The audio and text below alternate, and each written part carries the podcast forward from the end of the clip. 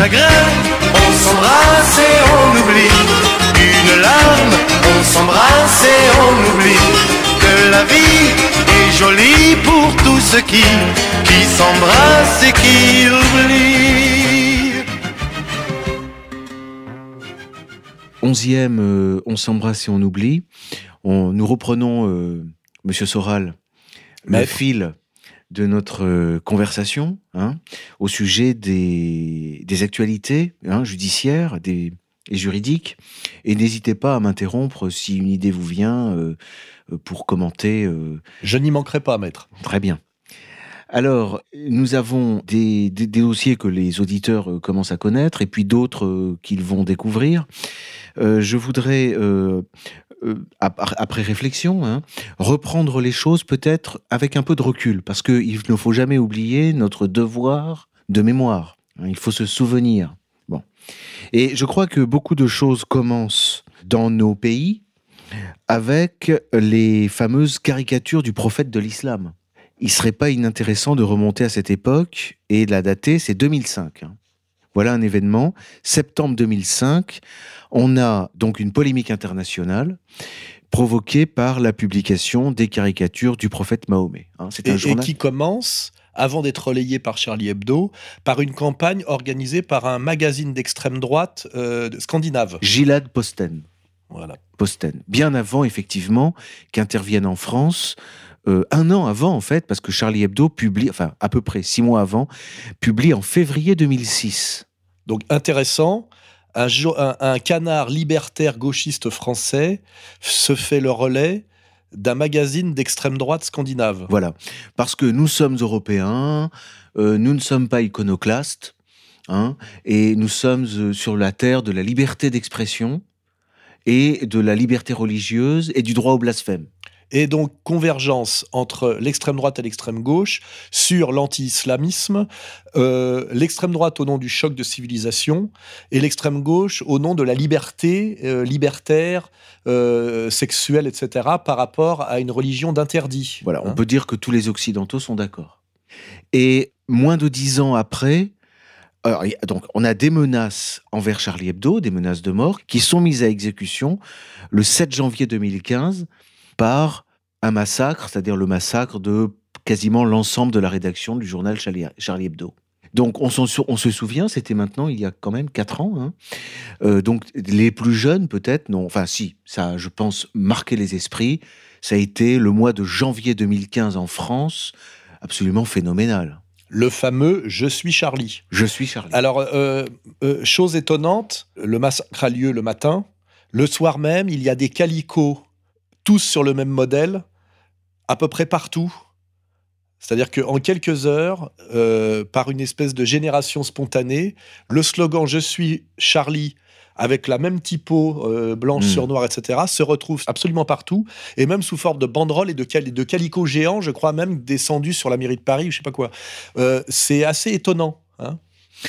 Alors à ce moment-là, on- a un- une mobilisation nationale et avec le fameux dimanche républicain, les marches républicaines du dimanche 11 janvier 2015, où je pense qu'on a vu défiler à peu près 6 millions de personnes. On- a vu défiler la main dans la main, dans la main un certain nombre de chefs d'État, surtout, et, et notamment le euh, Netanyahou, qui avait réussi à pratiquement, en grattant place après place, à se coller pratiquement à côté de François Hollande, c'est Hmm. ça? Alors, ce on, peut, on peut noter que dès cette période, il y avait des signes quand même euh, de contraste très inquiétants. C'est-à-dire, d'un côté, euh, je suis Charlie, euh, je suis libre de dire ce que je pense, de m'exprimer, de dessiner, de faire ce que je veux, mais en même temps, on s'est mis à emprisonner. C'était c'était surtout l'argument, le droit au blasphème. Oui, Et c'était même l'incitation au blasphème euh, pour lutter contre, le- évidemment, la pression rétrograde des, des- des religions. hein, avec, euh, il y a, on était bien sur un combat libertaire. Ça nous rappelait un peu les dessins de ciné de l'époque, c'est-à-dire le- on bouffe du curé, hein, c'est la vieille tradition euh, radicale. hein. Euh, et on va pas se laisser emmerder par des religions, par des religieux. Il y a une montée de la de, la de l'interdit religieux en France. euh, alors on n'est plus sur l'immigré chance pour la France, on est sur l'immigré qui importe l'islam et ses interdits en France. La France, pays voltairien de liberté, on peut même aller jusqu'à Rabelais. Et donc, incitation générale au blasphème euh, au nom de Je suis Charlie. Mais, mais en même temps, c'est uniquement au nom de Je suis Charlie. Et c'est là qu'on a eu quand même des condamnations sévères qui sont tombées, y compris contre Dieudonné, par exemple, euh, qui, était, qui a dit Je suis Charlie Colibali. Je me sens. je me sens, je me sens. Il a été condamné. Euh, J'ai eu des clients qui disaient, euh, je- qui relayaient simplement sur leur page Facebook, Facebook Je suis Kouachi. Ils étaient condamnés. Non, c'est-à-dire que c'était l'incitation au blasphème, mais uniquement au blasphème contre euh, l'islam et le catholicisme à la marge. hein, on avait le droit. En fait, nous, naïvement, on a cru que c'était blasphème pour tous les monothéismes, on va dire, et qu'on avait droit aussi de blasphémer contre euh, le, judaïsme et ses, comment dirais-je, ses épigones.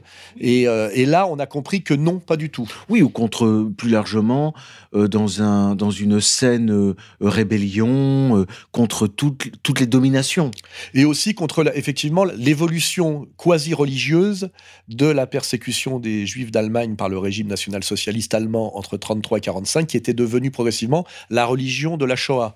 Donc on a, on a quand même assisté à un double phénomène, c'est-à-dire droit au blasphème pour l'islam et, le catholicisme, hein, parce qu'on a quand même euh, bien mis dedans, mais par contre sacralisation encore accrue par effet de contraste et d'opposition de la Shoah et par effet rebond, et à mon avis c'était même comme ça qu'il fallait comprendre, de l'État d'Israël. Hein, Puisqu'on arrive déjà à l'idée que l'antisionisme serait Oui, oui, oui, l'antisémitisme oui. et qu'il n'est plus question de rigoler sur la question euh, israélo-palestinienne quand on voit ce que ça peut donner, des massacres de dessinateurs libertaires euh, sur le sol français.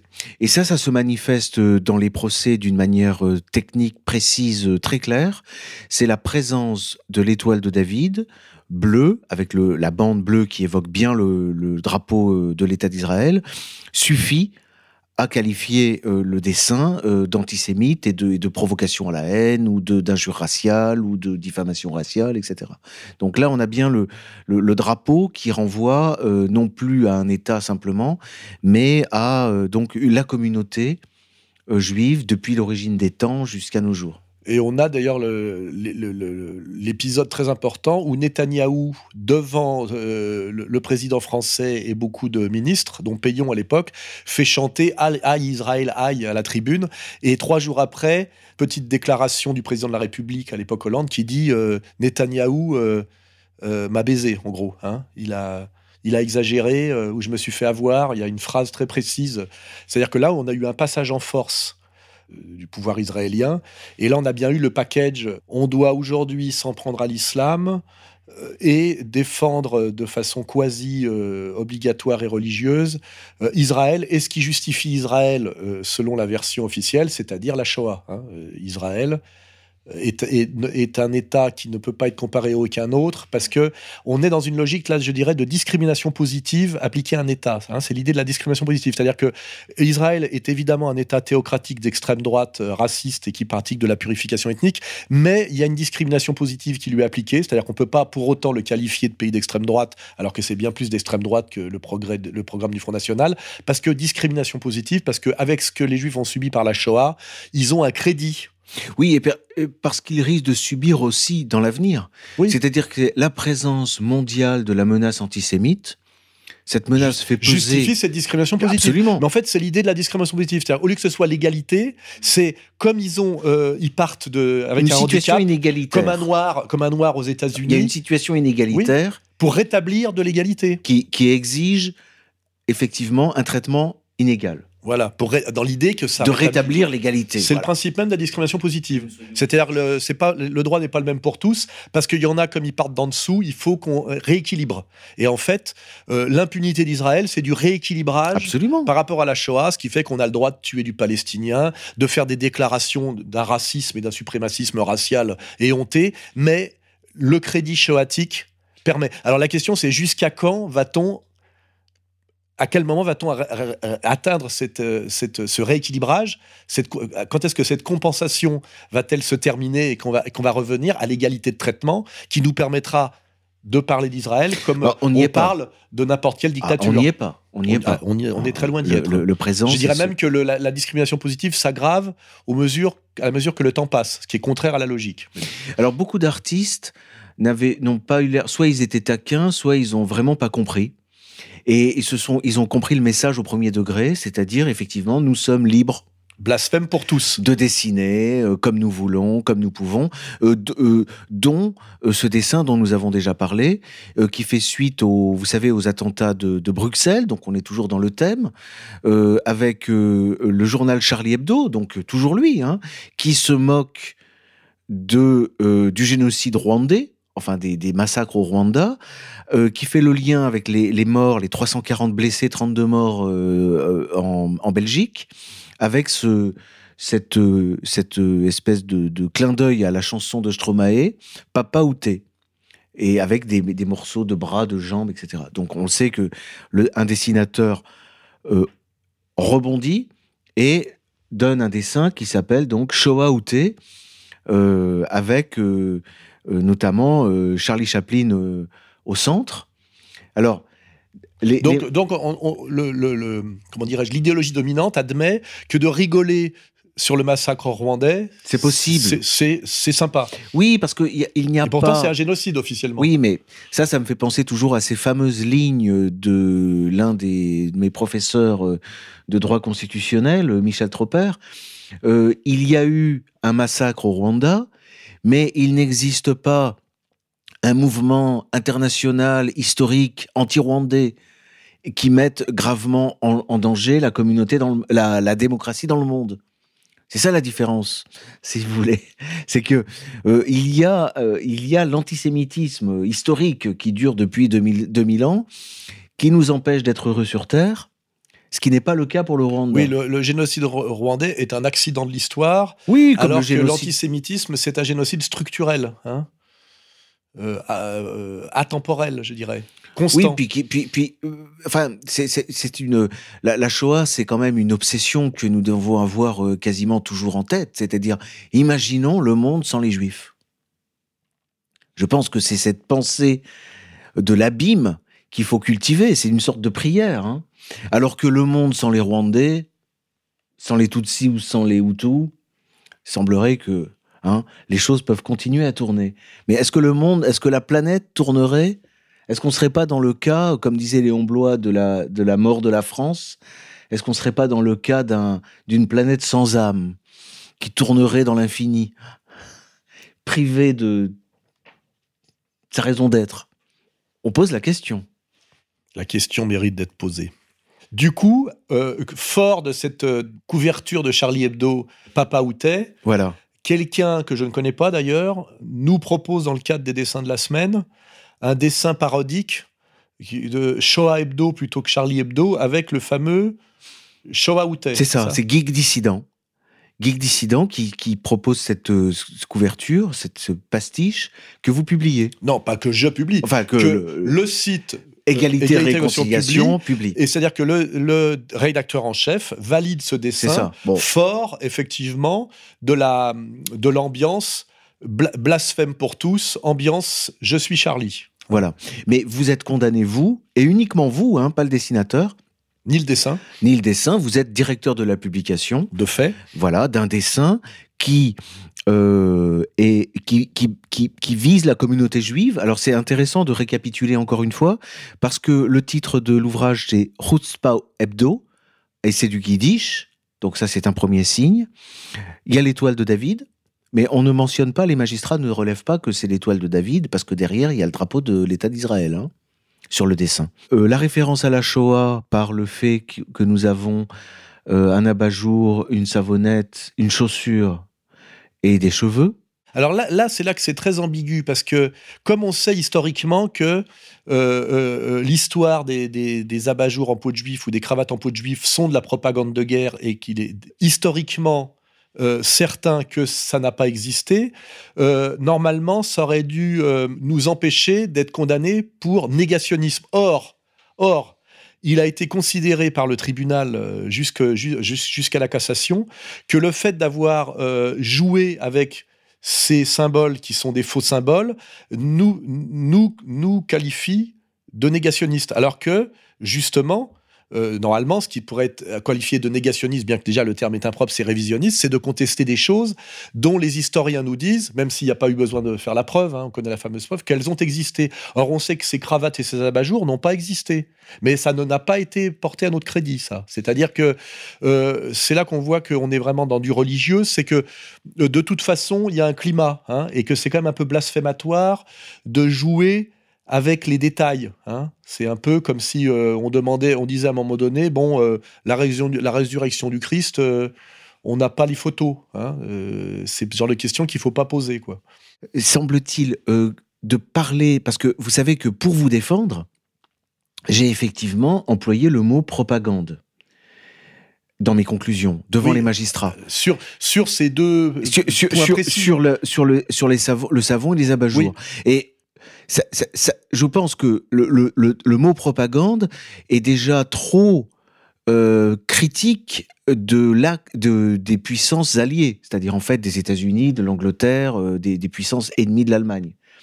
Et ça suffit à, rendre mon propos euh, suspect. Oui, oui, c'est ça.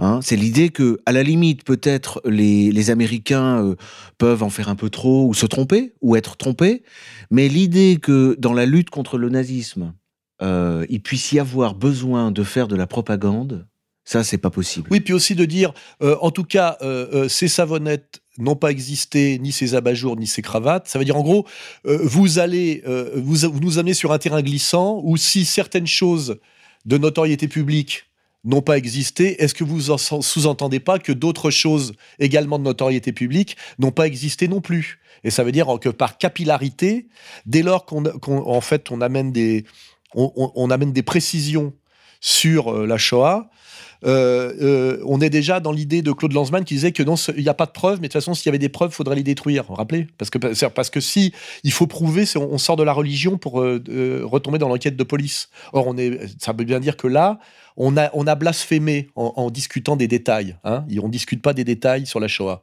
On se prosterne et on ferme sa gueule. Il y, y, a des façons d'en parler oui, qui sont, qui sont condamnés. J'avais parlé de propagande de guerre, notamment avec le procès de Nuremberg. Euh, parce que je pense effectivement que pour l'après-guerre, pour ce que vit l'Occident depuis 1945, euh, le, procès de Nuremberg est une sorte de d'arme de, guerre idéologique. Et ça, c'est ça, on le comprend quand on lit Bardèche. Bon, donc euh, c'est d'où l'expression. mais on a eu donc un, une sorte de méta-procès qui vous a à nouveau été fait? Euh, parce que vous, en tant que, ah, c'est à vous hein, euh, qu'on l'a fait en tant que directeur de la publication euh, forcé, hein, vous rendiez compte ben, d'un procès. Hein, vous étiez dans le cadre de normalement l'immunité et la liberté journalistique. Vous rendiez compte de ce qui s'était dit et de ce qui s'était écrit devant le magistrat au sujet du procès Shoah-Outé. Et là, on redouble dans l'attaque. On, prend un procès pour avoir commenté le procès. Voilà, c'est ça, exactement. Et dans votre commentaire, dans le commentaire qui était fait sur le site euh, Égalité et Réconciliation du procès, je rappelle que on avait publié mes conclusions. C'est-à-dire des écrits que j'ai présentés devant les magistrats de la Cour d'appel de Paris et que j'ai soutenus jusque devant la Cour de cassation et que je vais sans doute prochainement, je suis en train de le préparer, soutenir devant la Cour européenne des droits de l'homme. Bon. Et ces propos-là était en plus bénéficier normalement de l'immunité. Du droit à la défense. De la défense, et puis de l'immunité de l'avocat, et puis de la liberté de la défense, enfin, et puis de la, liberté d'expression d'un avocat qui vous défend. Hein. Euh, donc là, c'est l'occasion pour moi de d'évoquer ce que je n'ai pas encore évoqué, c'est-à-dire euh, la façon dont s'est passé donc votre procès au sujet de mes conclusions, et par la même occasion mon propre procès parce que la dernière fois, j'en ai pas parlé, je préférais qu'on attende le délibéré. Alors, à l'heure où nous en parlons, le délibéré n'a pas encore été rendu. Ça, le sera dans quelques jours, mais au moment où l'auditeur entendra euh, mes propos, on aura la réponse. On saura si, pardon, hein, mais j'ai quand même le droit de, de faire un peu d'humour, j'espère, enfin en tout cas je le prends, on saura si je suis diplômé euh, d'histoire négationniste ou pas. Voilà. Dans la, ce cercle restreint, vous n'êtes pas nombreux. Hein, euh, Forisson, euh, Soral, euh, Dieudonné. même Goldnich a échoué devant la Cour de cassation. Hein, il n'a pas eu son diplôme finalement. Je crois que Le Pen a, dû être condamné pour contestation de l'existence de crimes contre l'humanité. Enfin bref, c'est une université où il y a peu de gradués. Bon, alors peut-être vais-je intégrer. Et on n'a pas fait remarquer que dans le, le- le- la motivation de la, de, de- de la Cour de cassation pour, euh, pour confirmer Ah l'accusation, oui, Charlot, Charlie a, il y Chaplin. a, euh, que, euh, que c'est antisémite parce que euh, il y a le visage de Charlie Chaplin qui est de notoriété. Connu comme étant de confession juive. Eh ben, il est connu comme n'étant pas de confession juive. C'est-à-dire que là, on a un vrai problème d'effondrement en France, parce que la, la- la Cour de cassation, c'est quand même le sommet. Ils sont même pas capables de se renseigner. Donc, je les invite à le faire. Et donc là, ça pourrait presque peut-être nous permettre de gagner euh, à l'étage au-dessus. C'est qu'il est de notoriété que Charlie n'est pas juif. hein. Il vient du prolétariat anglais et il n'est absolument pas juif. Et tout le monde le sait. Et je vois pas où ils ont vu que euh, c'était antisémite de mettre le visage de Charlot, puisque, comme il le croit, euh, Charlot, de notoriété publique, est juif. Eh ben, Charlot, je vais le redire, de notoriété publique, n'est pas juif. Alors, je vous réponds. Je me mets un peu dans, le, dans leur. J'essaie de comprendre. Au nom de la lutte contre l'antisémitisme, il est, euh, euh, il est mauvais, il est mal vu de s'interroger sur l'identité juive ou non juive de tel ou tel. Et il suffit qu'il soit de notoriété publique, connu que les antisémites tiennent Charlot, ou par exemple, il y a un bel exemple, c'est Rockefeller. Da- David Rockefeller, euh, on, on a des, des audiences où la, le- la représentation du visage de, de David Rockefeller passe pour antisémite, Oui, parce qu'il n'est pas confond avec juif. Rothschild, oui. Oui, oui. Alors qu'en fait, il est d'origine française, hein, c'est Roche, Roche- Rochefeuille. Il est connu que les- bien des antisémites croient que David Rockefeller est juif. Donc Alors ça suffit, Un protestant d'origine française. Alors, oui, mais ça Le nom suffit français, à c'est Rochefeuille. ça suffit à faire des attaques contre Rockefeller, des attaques contre la communauté juive. Voyez. Et d'ailleurs, la loi est bien faite, hein, puisqu'il est question euh, réelle ou supposée. Oui, oui, c'est vrai. supposé. Voilà. Mais moi, j'ai jamais supposé que Charlie était juif, parce que je, je sais qu'il ne l'est pas. Ben, Non, c'est Charlot, pas Charlie. Je mets- oui, oui. J'ai confondu. Oui, oui. Tout ça nous, nous maintient dans, cette, euh, dans cet univers. euh, Parce que oui, le, le Euh, choix, euh, si, si, le choix de Charlot pour le dessinateur, c'était en, en référence à Charlie. Charlie, Charlot, il y avait un petit glissement. C'était un peu bande de Charlot, avec vos histoires de Charlie. Et c'est pour ça qu'il y avait Charlot. Il n'y avait aucun lien, à mon avis, avec quelque chose de juif. C'était plutôt que dans le langage euh, euh, courant, Charlot, ça veut dire guignol, hein, euh, bou- bouffon. Et que euh, y avait simplement de, de, de Charlie Hebdo à Schutz il y avait un glissement, on va dire, phonétique et que le type a choisi Charlot parce que c'était ce qui avait le plus proche de Charlie. C'est pour ça qu'il a pris la gueule de Charlie Chaplin sur le dessin. Enfin, c'est comme ça que je comprends. À aucun moment, il a voulu mettre du, du judaïsme à ce niveau-là, en tout cas. Enfin, je répète, je suis pas le, le- commanditaire du dessin. Et euh, il faudrait poser la question à l'auteur. Mais en tout cas, c'est très, très capillotracté de penser que le visage de, de Charlot, c'est de l'antisémitisme. Capillotracté, vous savez ce que ça veut dire? Tiré par les cheveux. Cap- Mais je ne sais même pas si on peut poser la question à Geek Dissident, hein, qui nous écoute sans doute, euh, parce que le dessin lui échappe. Là, on est dans l'iconologie. Et puis c'est pas lui On- qui décide. on- on- Ce n'est pas nous qui décidons. Euh. Déjà, mais on s'est demandé euh, lors des audiences si euh, le fait de mettre Charlie, c'était pas une référence à Adolf Hitler. Puisque Charlie, Ah oui, Eh oui, il avait Charlie Chaplin a joué oui. le dictateur. Donc c'était peut-être en réalité Charlie Chaplin jouant le rôle d'Hitler qui demande show outé, voyez? Ce qui Ça va loin. ça va loin, oui, mais ça ça va jusque là. Ça ça a été, c'est une Et là, on est vraiment dans la condamnation pour euh, arrière-arrière-pensée.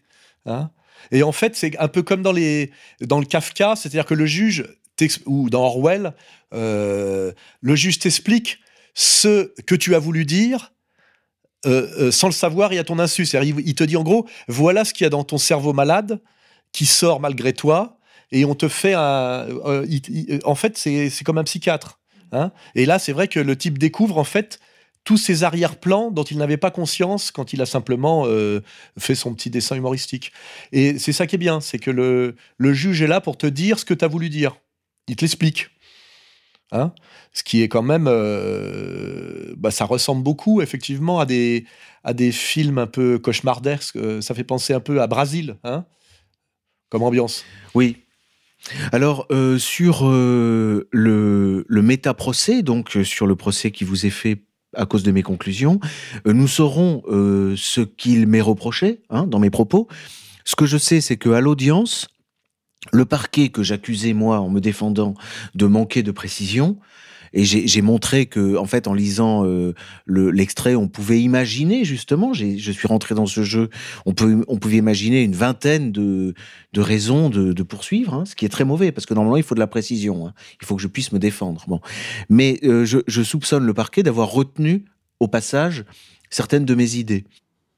Voilà, je tiens à préciser que mes conclusions entraient absolument dans le cadre de votre défense puisque je ne faisais que répondre aux arguments de la LICRA repris par euh, les juges de première instance dans leur euh, décision du 14 mars 2017, qui estimaient que chaussures, euh, chevelures, savonnettes et abat-jour étaient les symboles des camps d'extermination. C'est dans le jugement.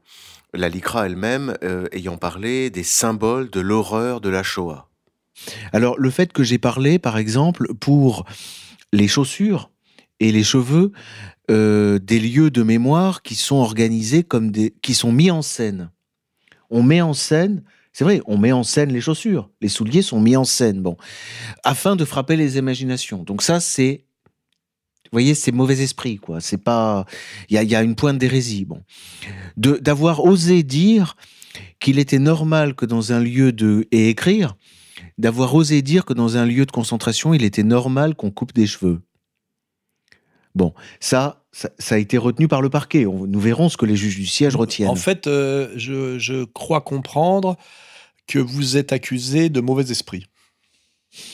C'est ça et de m'inciter au mauvais esprit plutôt qu'à la contrition. Parce que je crois ah, que ça on me le reproche. Voilà je crois que c'est ah, exactement ça. Vous là vous êtes co-accusé avec moi c'est-à-dire que vous vous retrouvez sur le banc des accusés donc vous ne pouvez pas vous défendre parce que vous pouvez pas être votre propre avocat. Euh, et en fait ce qui vous est reproché c'est qu'au lieu en tant que mon avocat de m'inciter à la contrition ce que m'ont proposé les rares avocats qui étaient d'accord pour me défendre, ils étaient d'accord pour me défendre à condition que je plaide coupable. Hein. Euh, c'est la fameuse phrase de Vergès euh, quand on lui disent vous auriez défendu Hitler, est-ce que vous auriez défendu Bush? Il avait dit bah, à condition qu'il plaide coupable. C'est une petite plaisanterie comme ça. Et moi, ce qu'on vous reproche, c'est qu'au lieu de me, défendre en me poussant à la contrition, puisqu'un avocat donne des conseils à son, à son client sur la ligne de défense, euh, euh, bah, vous m'avez plutôt poussé à, à, poursuivre. Hein Alors ah, vous aggravez mon cas.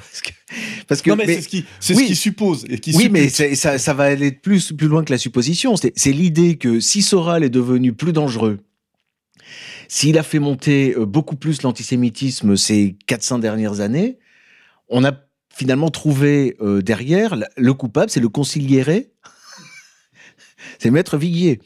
Alors, dans la presse, moi, j'observe un petit peu parce que. Avec mauvais esprit, mauvais conseil. Voilà, avec les alertes Google, on a un petit peu une idée. C'est-à-dire que. Euh, devant les juges, c'est euh, contestation de crimes contre l'humanité pour des histoires de récupération de chaussures et de coupe des cheveux. Mais ça se traduit en plus ensuite sur la, dans la presse sur Internet, notamment la presse israélienne, par Damien Viguier nie la Shoah. Oui, parce que non seulement déjà c'est difficile euh, d'obtenir justice au tribunal, mais en plus derrière le traitement médiatique qui est très systématiquement mensonger, qui est plus important. Et, c'est même euh, presque, je dirais, euh, abusif de dire que ça vient des sites israéliens. Ça vient déjà de l'AFP, puisque oui, c'est vrai, puisque tous les, les médias français.fr relaient systématiquement euh, l'article de l'AFP, on ne sait pas d'où il tombe, il n'est pas signé l'article de l'AFP, hein, c'est l'AFP. Hein. Et l'AFP systématiquement s'amuse à interpréter euh, même avant le jugement, à interpréter la demande du, du, comment dirais-je du, du, du, du, proc, c'est ça, du parquet. Du parquet, hein, Voilà, il l'interprète déjà. Et, ils, font ils mettent déjà dans la tête des gens que la demande de condamnation, c'est la condamnation. C'est ça. C'est pour ça que les gens disent vous êtes en prison. Voilà, c'est ça. Hein. Et déjà, euh, au lieu de strictement la citer, ils l'interprètent en général en, l'aggravant et en lui donnant une direction euh, aggravée. Et ça, ça fait partie de tout le système de diabolisation, de domination, de manipulation. Et je le dis au bout par, euh, par succession de, de, de, glissements, de mensonges. Hein.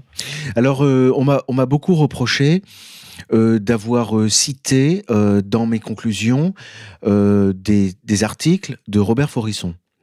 Mais d'abord, alors, moi, naïvement, parce que là, je me suis en, situation de prévenu. Naïvement, pour me défendre, je dis oui, mais je n'ai pas cité que Robert Forisson. J'ai également cité Roll Et là, on me répond, mais précisément, vous avez osé mettre sur le même plan Robert Forisson et Roll Donc c'est encore pire. À la limite, j'aurais cité uniquement Robert Forisson, ça passait. Mais mettre sur le même plan, comme si c'était un historien, alors que j'ai passé des années à défendre Robert Forisson et je n'ai cessé de. D'ailleurs, j'avais infléchi sa ligne de défense, hein, Robert Forisson, euh, parce qu'au départ, il plaidait coupable en disant oui, je suis coupable de violer la loi Guesso, je continuerai de le faire et je et j'en suis fier. Et moi, je, je lui avais suggéré, ce qu'il avait fini par, euh, par, euh, par adopter, de, de, dire je ne suis pas coupable je suis historien, euh, je, suis honnête, euh, je fais un travail objectif. Euh, la loi Guesso ne m'est pas destinée. D'ailleurs, les, défenseurs de la loi Guesso disent que la loi Guesso n'interdit pas du tout de, réfléchir en tant qu'historien sur la question. C'est ce qu'ils prétendent. D'ailleurs, j'ai longuement et souvent cité la LICRA, le président de la LICRA, hein, Jakubowicz, qui disait jamais en France un historien n'a été condamné sur le fondement de la loi Guesso la loi Guesso n'est pas là. Alors là, tout le monde n'est pas d'accord. C'est peut-être le moment de citer ce passage de, de Annie Kriegel. Oui, avec plaisir. Voilà. Alors, euh, elle, est décédée, hein. Annie Kriegel, 1926-1995. Voilà. D'origine juive, euh, militante communiste hein, dans sa jeunesse, mais qui ensuite a, pris ses distances et qui prend position sur la loi Guesso dans un article du Figaro 3 avril 1990. Alors je la cite, hein, et ensuite on fera la glose. En confiant au pouvoir judiciaire la tâche détestable de paraître traquer le délit d'opinion et d'expression, en espérant de la concurrence entre organisations antiracistes une obsessionnelle chasse aux sorcières qui présente les mêmes excès que n'importe quelle chasse de cette nature, en s'abritant derrière des institutions juives inquiètes pour légitimer une insupportable police juive de la pensée, Michel Rocard devrait s'interroger en conscience s'il ne se prête pas à une assez répugnante instrumentalisation des concepts de racisme et d'antisémitisme en vue d'objectifs peu avouables. Voilà, bon, ça c'est une, une formule. Alors, euh, je, alors moi j'ai quelques petites nuances à, noter. Hein.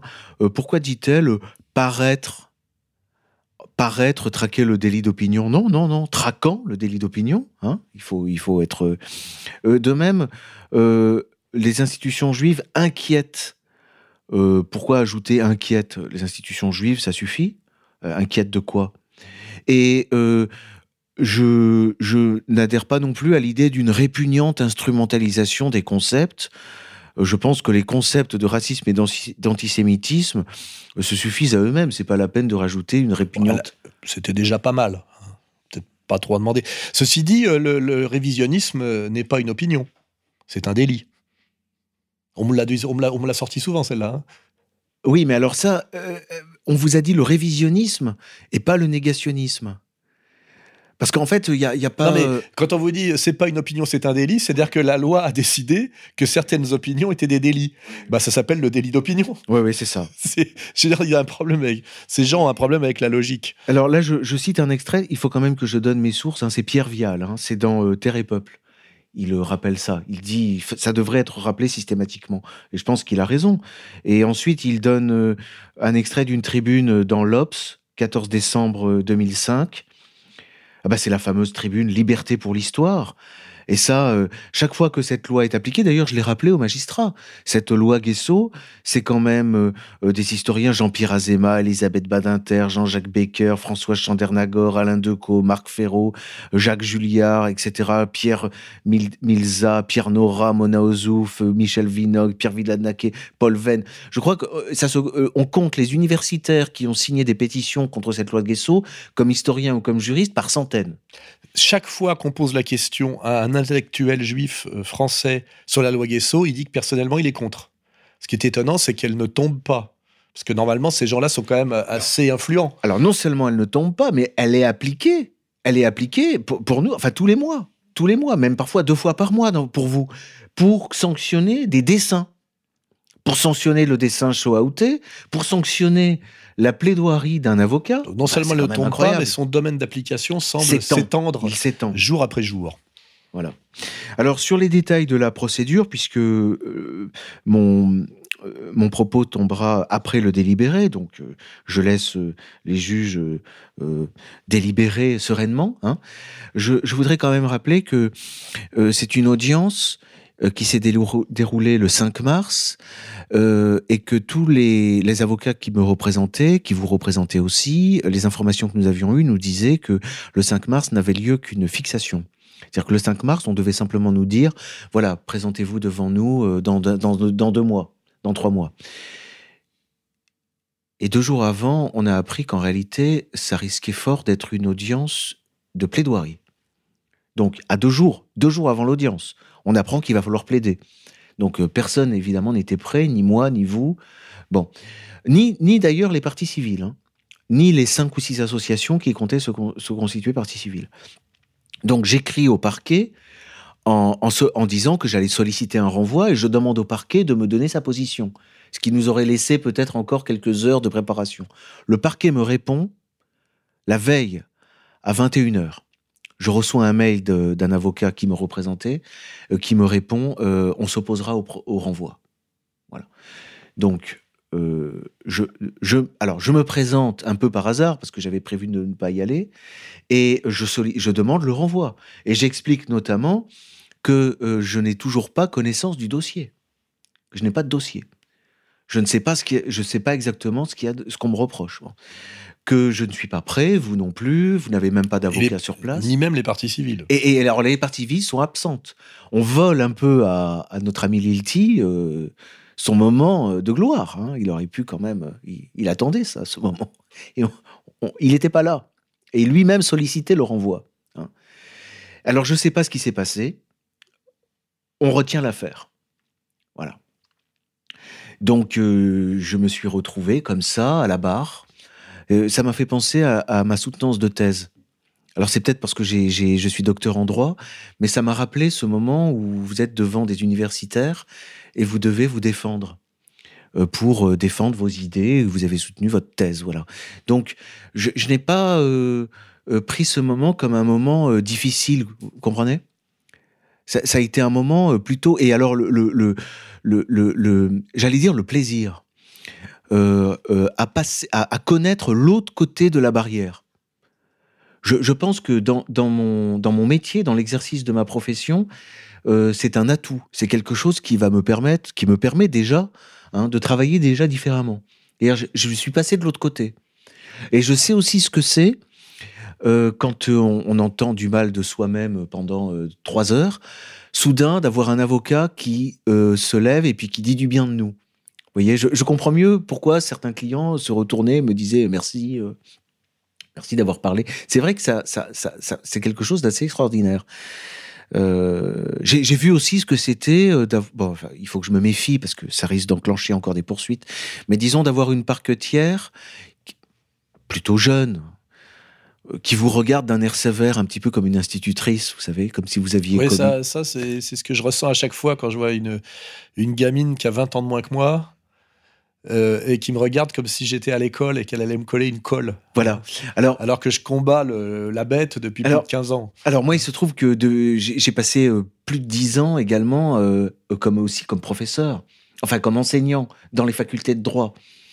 donc je, je, c'est plutôt c'est une étudiante que je, que je, que je voyais quoi. Et à ce moment-là, à la barre, euh, j'ai rappelé, euh, appelé le procureur à, arrêter immédiatement de me regarder comme ça. voyez? Et il y a eu comme ça aussi avec euh, la présidente des échanges assez, assez amusants. elle trouvait d'ailleurs, elle trouvait que je ne restais pas en place. alors, elle, a fini par dire qu'elle avait jamais eu un prévenu comme ça. Et, alors après, j'ai cherché sur Internet, et c'est une, une magistrate qui a une carrière intéressante.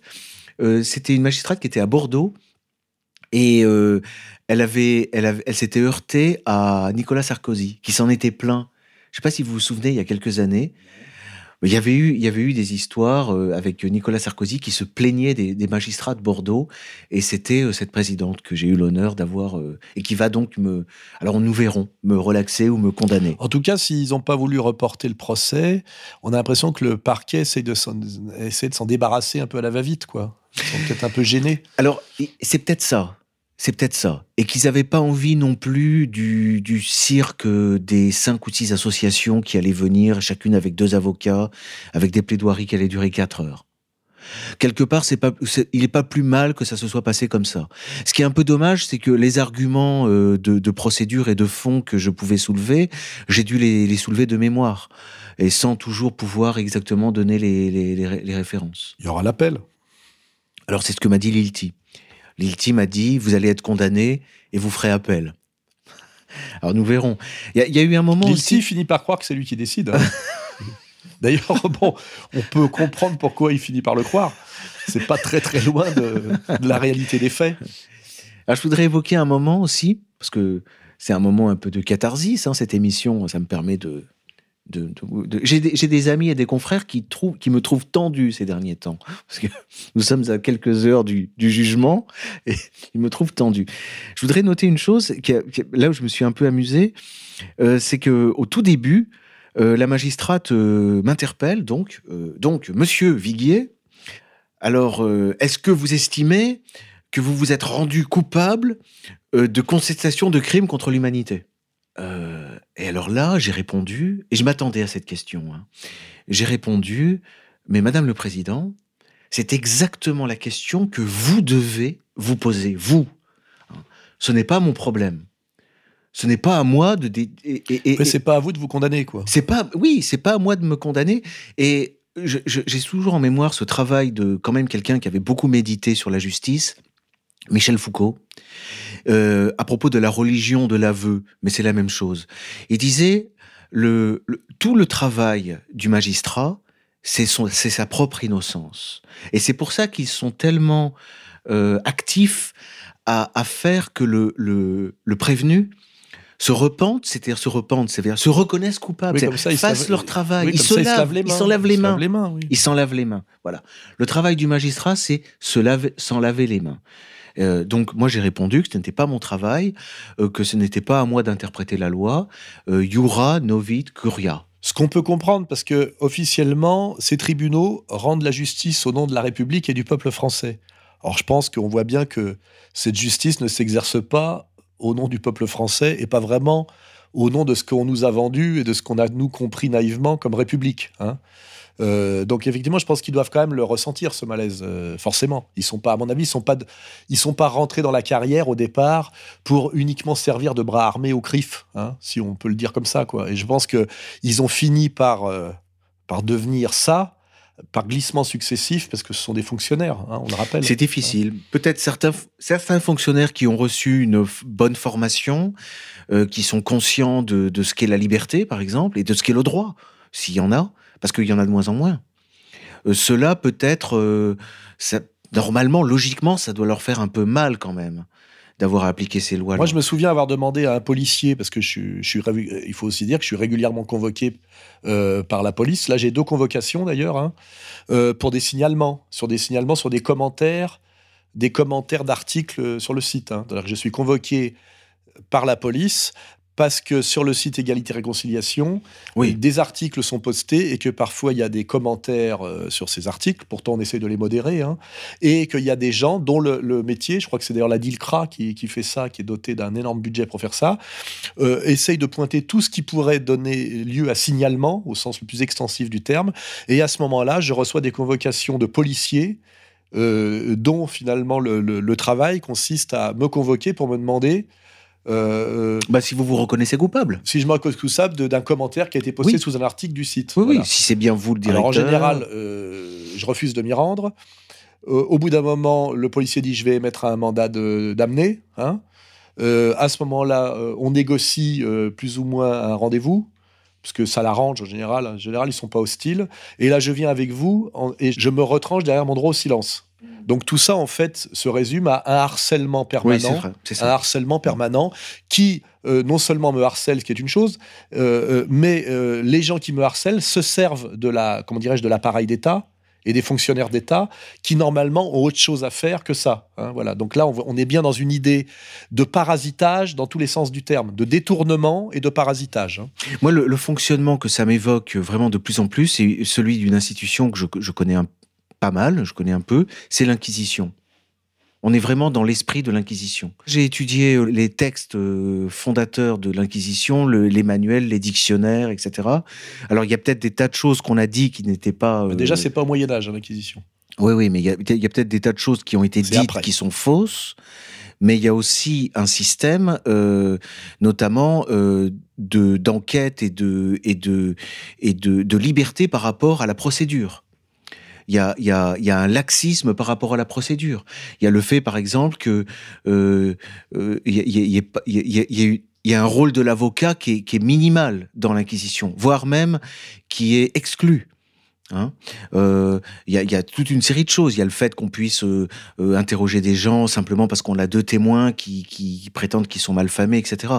Moi, je sais pas sur. moi, on pourrait vous regarder, mais il y a, eu quantité de, travaux et d'études sur l'Inquisition, mais du point de vue de l'histoire du droit, il est indéniable que la procédure pénale française euh, a retenu des traits qui remontent à l'Inquisition et surtout dans cette lutte idéologique à laquelle on assiste aujourd'hui. On aurait tort de ne pas euh, évoquer ce précédent parce qu'il est parlant et ils nous en dit beaucoup. Si vous voulez, je pourrais creuser dans une prochaine émission cet aspect-là. Oui, oui, mais, je, comprends, je comprends ce que vous voulez il dire. Il m'est arrivé devant des magistrats de, je comprends ce que vous voulez dire, c'est le tribunal religieux. Voilà. oui, mais ça se traduit pour un juriste par quantité de signes. Le fait de, que les, propos du prévenu soient interprétés d'une façon bien précise, euh, le fait qu'on aille chercher effectivement ce qu'il cache plutôt que ce qu'il dit, toute une série de choses. Et puis le fait qu'on s'en remet, on s'en remet un peu au bras séculier hein, pour, euh, pour, pour les poursuites. Bon, ce que je voulais noter également, je voulais remercier donc euh, quand même Zora Maï qui a plaidé pour moi et notre confrère euh, maître Guillot. Hein, euh, l'un et l'autre euh, ont été là, hein, au pied levé. Hein, ils sont venus au dernier moment. Guillot, je, lui ai téléphoné à midi.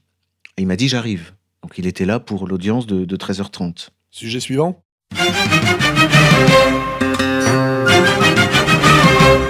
Alors oui, nous allions à évoquer quelques petits question, c'est-à-dire d'abord euh, euh, Pierre Berger, hein, qui survit.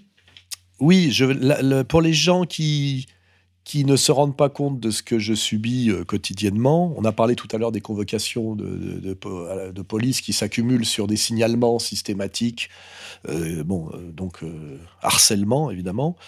je suis actuellement saisi Hein, on, me, prend, me bloque mon compte en banque, euh, le seul qui me reste, et on me prend les sous dessus, euh, par la veuve de Pierre Berger, euh, Monsieur Cox, qui doit être milliardaire, hein, et qui, effectivement, n'a rien trouvé de mieux que de continuer malgré la mort de Monsieur Berger, je rappelle, je crois que Berger a réussi à me faire condamner deux ou trois fois. Hein. Trois fois. Trois fois. Trois fois pour avoir osé lui demander pourquoi il se passionnait pour la GPA et la PMA, lui, euh, vieil Ça, c'est Dialogue désaccordé. Oui, Dialogue désaccordé. Ou d'ailleurs, je rappelle aussi que euh, Éric Nolot, qui était à l'époque mon co-auteur et qui bénéficie d'un prestige d'intellectuel, est aujourd'hui un des, assistants de, de Monsieur Hanouna.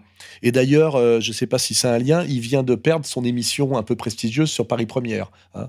C'est-à-dire qu'à force de dégringoler, euh, eh ben, il lui reste plus qu'Anouna. Et je rappelle que euh, à ce procès que m'a intenté Pierre Berger pour cette question très légitime que je lui posais, euh, mon co-auteur Éric Nolot m'a lâché en plein tribunal et s'est mis du côté de Pierre Berger contre moi, ce qui fait que lui a été totalement relaxé hein, et que moi, mon livre a été interdit et j'ai été condamné à 16 000 euros pour, euh, pour avoir osé poser la question à Pierre Berger, dont on a découvert depuis qu'il il avait des pratiques euh, sadomasochistes dignes du, du, du marquis de Sade. Hein.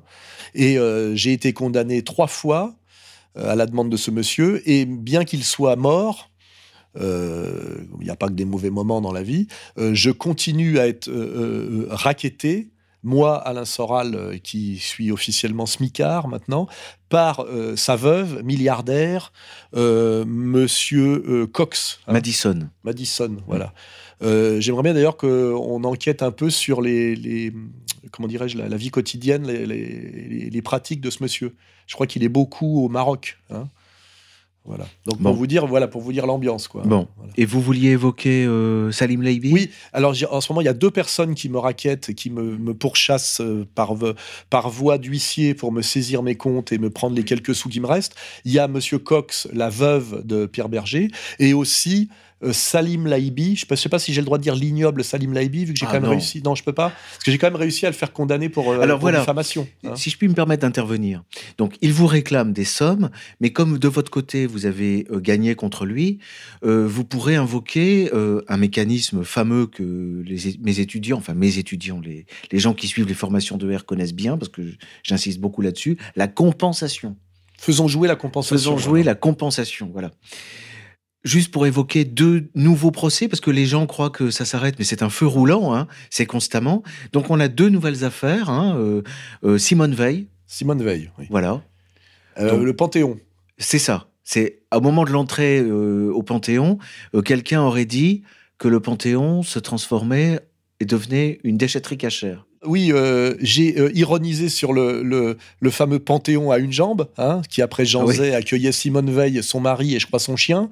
Et euh, j'ai un peu ironisé sur une évolution étrange du Panthéon, qui n'est pas du tout dans la ligne de son, de son plus fameux, comment dirais-je, occupant, qui est Voltaire. D'ailleurs, comme je suis taquin, je vais profiter de cette affaire pour sortir enfin le fameux livre sur les écrits antisémites de Voltaire. Le sujet, c'est que Voltaire est au Panthéon alors qu'il était un antisémite carabiné qui a écrit sur les juifs des propos d'ailleurs assez drôles du niveau de Bagatelle euh, pour un massacre de Céline. Donc euh, grâce à ce procès, je pourrais demander solennellement que les parties civiles présentes à mon procès exigent, et elles, ont tout à fait le droit, et surtout ça serait cohérent, que soit exclu, chassé prestement Voltaire, cet ignoble antisémite du Panthéon, car je ne vois pas comment Simone Veil peut coexister et, cohabiter pour l'éternité avec cet ignoble antisémite. Hein, donc il va falloir à un moment choisir, soit le saint patron du Panthéon, c'est Voltaire, parce que je crois que c'est quand même la figure la cardinale du Panthéon, euh, soit c'est Simone. Mais les deux, en même temps, c'est pas possible. Alors si, si je suis toujours votre avocat au moment de ce procès, je vous pose la question, est-ce que vous venez faire une conférence là devant les magistrats? Oui, je pense que je vais venir pour ah, celui-là. Voilà une belle annonce alors. Parce que en plus je vais, je pense que je vais euh, plaider pour que on mette au Panthéon Simone Veil, l'autre Simone Veil. Hein c'est-à-dire la philosophe juive chrétienne, euh, grande philosophe, grande résistante et, grande française. Je pense qu'elle a beaucoup plus sa place que l'avorteuse, euh, dont je dirais aussi au procès qu'elle est quand même un peu liée, quand elle était ministre, à ce qu'on peut qualifier de trafic d'organes, puisqu'elle avait euh, validé des décrets qui permettaient, alors qu'on manque d'organes pour la transplantation en France, de les faire glisser doucement vers Israël. Hein. Je pense que, normal, que normalement, quand on est une ministre de la République, on fait en sorte que les organes qui sont déjà peu nombreux pour les, pour les greffes aillent de des Français aux Français. Et je ne vois pas très bien pourquoi elle s'est débrouillée pour que ça passe de Français à des Israéliens. Alors Simone Veil, c'est en juin. C'est en juin, à Paris. Et vous avez aussi euh, le rap, le rap des Gilets jaunes, un nouveau dossier qui est arrivé? Je suis systématiquement envoyé au tribunal pour des, des, des, trucs euh, où j'ai. Euh, Alors là, c'est pas vous, mais j'ai rien à voir. Le site d'égalité et réconciliation à propos des gilets jaunes avait relayé un, rap. Hein, et dans lequel il y a des images, notamment l'image de, de, de Bernard-Henri Lévy euh, brûlée. Oui, c'est-à-dire qu'une photocopie de la photo euh, donc on voit le visage de Marie mm. Lévy est mis dans un brasero à un moment donné, c'est ça? Oui, je crois que c'est ça. Oui, je l'ai pas revu. Quand même, euh, c'est du niveau un peu de ce qu'a subi Finkelkraut quand il a, on a osé l'admonester dans la rue. Euh, oui, là. Non, mais le brasier. On va nous dire, ça, enfin, on peut comprendre. Oui, ça, pourrait rappeler les heures les plus sombres. Et le four crématoire. Il faudrait demander à celui qui a qui a fait ce clip de rap, là, ce qu'il ce qu'il voulait dire. Nous, on a relayé parce que c'était un clip pro-gilet jaune et Tout on a relayé à peu près tous les clips qui étaient sortis euh, pro-gilet jaune. Et celui-là, effectivement, euh, a été une fois de plus signalé euh, par je sais pas qui au parquet. Je sais pas si c'est Lilti ou la Dulcra. Alors sur le rap des Gilets jaunes, euh, nous sommes attaqués par, euh, en tout cas comme avocat, comme confrère, j'aurai en face de moi, euh, d'après ce que j'ai compris, Alain Jakubowicz, Ah, Richard Malka et euh, Maître Klugman. Ouh, Voilà. la fine Donc, équipe. visiblement, La crème de la euh, crème. Stéphane Lilti, elle sera là aussi, mais je ne sais pas ce qu'il se passe. Je, je m'inquiète pour lui parce que visiblement, euh, il est mis un peu en retrait là. Mais attends, c'est pas un peu la procès où ils ont demandé, où ils demandent 80 000 euros là, c'est pas celui-là? Oui, c'est ça. Ah oui, donc on est passé. euh, ça aussi, on va rappeler. Premier procès à la 17e chambre pour, bla- pour blasphème, je prenais 4 000. Hein. on est passé d'a- d'abord, euh, on était autour de 5 000 euros, ce qui est le tarif 17e chambre. hein. Euh, on est passé de 5 000 à 15 000. Puis de 15 000 à 30 000, c'était la fameuse barre des 30 000 passée par le, le fameux euh, euh, bras d'honneur, euh, enfin quenelle de Ah oui. Berlin, dites la Oui, quenelle la de quenelle Berlin de Berlin. oui. hein, sur, un- sur une base juridique totalement inexistante, hein, euh, on le rappelle. hein. Et, euh, donc on avait passé la barre des 30 000. La Lilti s'était d'ailleurs réjoui qu'en quelques années, ils avaient réussi à faire multiplier mes condamnations par 10. Ils il, s'en attribuaient le, le- le prestige, en tout cas. Et là, on est passé, on a passé un nouveau cap de 30 à 80 000. Alors, je pense que quand on passe de 30 à 80 000, euh, Lilti cède la vedette. Là, on est dans le, on est dans le, on est dans le, dans le 5 étoiles. hein. On est, c'est un peu le. Et là, on a droit à Jakubowicz, l'avocat du, du pédocriminel hollandais, je le rappelle, euh, maître Glugman, hein, et euh, qui, je crois qu'il Malka, est- et Richard Malka. et, et le fameux Richard Malka. L'avocat de Là- Charlie Hebdo. Là, je pense qu'après, je serais directement jugé comme Eichmann euh, à Jérusalem. Bah oui, parce qu'au-dessus, on se demande. Ah bah, c'est Jérusalem peut- Oui, ou euh, peut-être Robert Badinter. Ou peut-être celui qui avait monté l'opération de Carpentras, euh, par exemple. Il est toujours, euh, il est toujours d'active, non? Le, le ministre de la Justice de l'époque, Jox. Jox. Pourquoi pas Jox? Je crois qu'il s'occupe des petits-enfants. Il a monté un truc pour... il s'intéresse beaucoup aux petits-enfants, bien qu'il ait pris Très sa bien. retraite. Vé- vérifiez.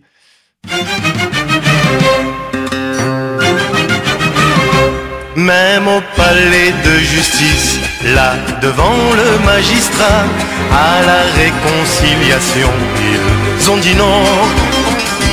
Ils seraient encore mariés et plus heureux qu'aujourd'hui s'ils s'étaient dit on s'embrasse et on oublie. Le monde est fou,